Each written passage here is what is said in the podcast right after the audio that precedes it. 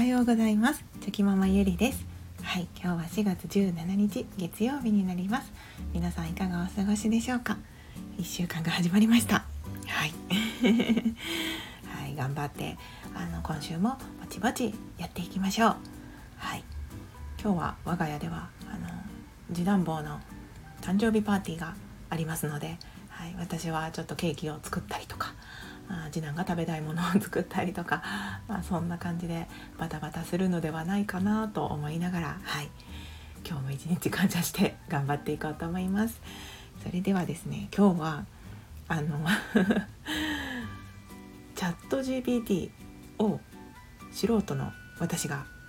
こう遊んでみて面白かったというお話をさせていただこうかなと思います。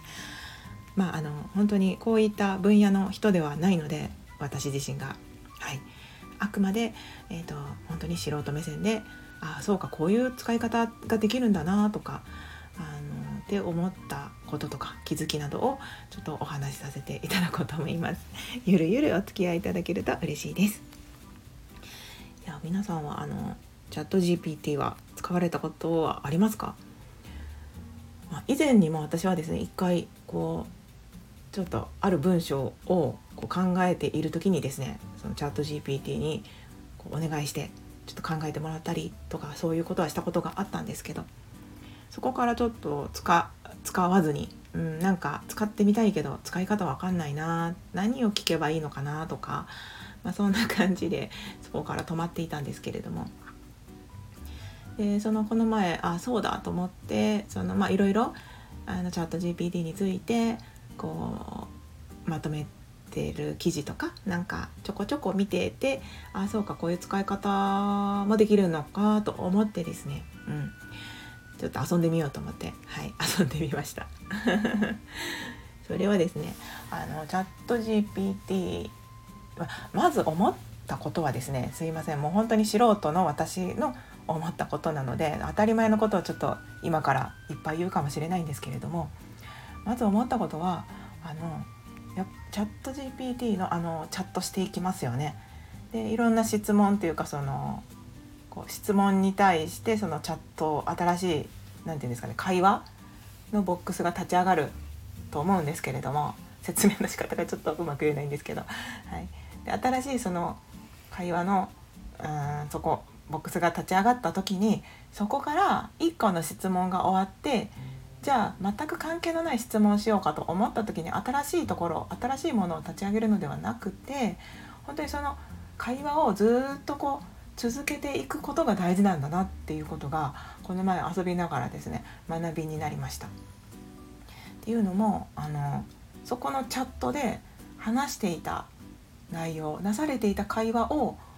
をどんどんこう読み込んでいって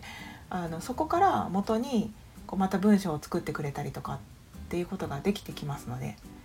でもっともっとその具体的に何をしてたのかというと 何してんだよって自分でも思いながらですねあの私自身のことをこう私は全然有名人でも何でもないただただ普通の一般人なのでそれをチャット GPT に説明してもらいたくてですね。はい。その簡潔にまとめてもらいたくて。でどうすればいいのかなと思ってて。じゃあやっぱりそのチャット GPT はあの文章ですよね。テキストでいろいろこう覚えさせていく文章をいっぱいまあうん、そうですね。入力インプットしてもらってそこからまとめていくっていう形になっていくと思いますので。でどうすればいいのかなと思った時にあそうかテキストだったら私はそのブログを書いてますので、まあ、ブログの中でもそんなテキストとして入力する時にこう使える文章ってまあ少ないんですけれども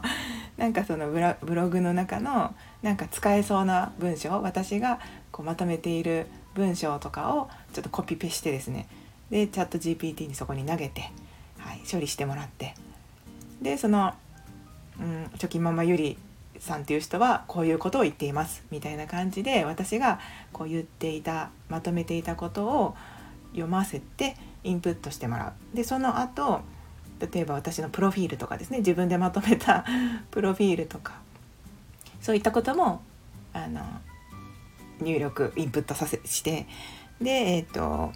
あとはですねまあその自分がその時パッと思いつくそのチョキママゆりさんはこういうことを大切にしています。とかいう感じで続けて自分の大切にしてる価値観とか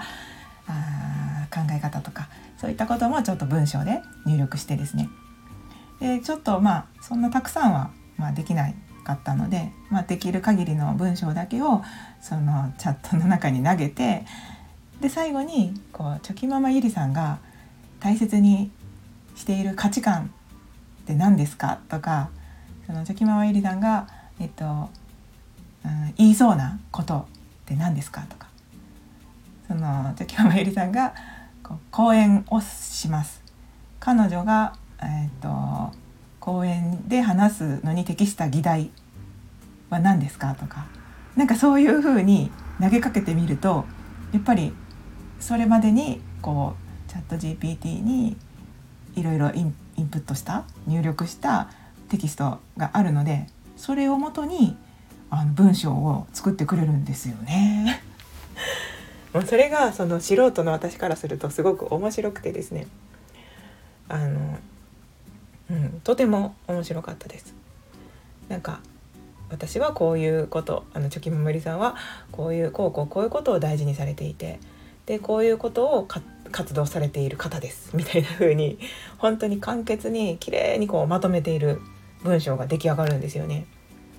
でああすごいなと思ってだからそのチャット GPT の一つの使い方としてそのいろんなテキストをこうどんどんどんどん